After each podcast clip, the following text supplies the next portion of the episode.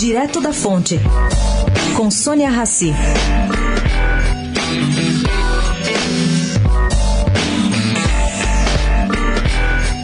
O juiz Ivan Thier está bem embasado ao recorrer ao artigo 312 do Código do Processo Penal e concluir que não há nele qualquer justificativa para manter presos o ex-presidente Michel Temer e o ex-ministro Moreira Franco.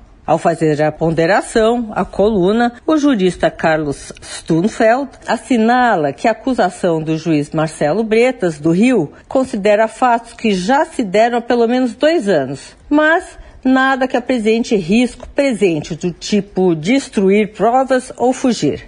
E de lá para cá, acrescenta Stanfeld, os dois deixaram de ter o poder que tinham, o que reduz sua capacidade de influir na investigação. O que sobra é a ideia de que a prisão era uma antecipação de pena futura, o que não tem base na lei.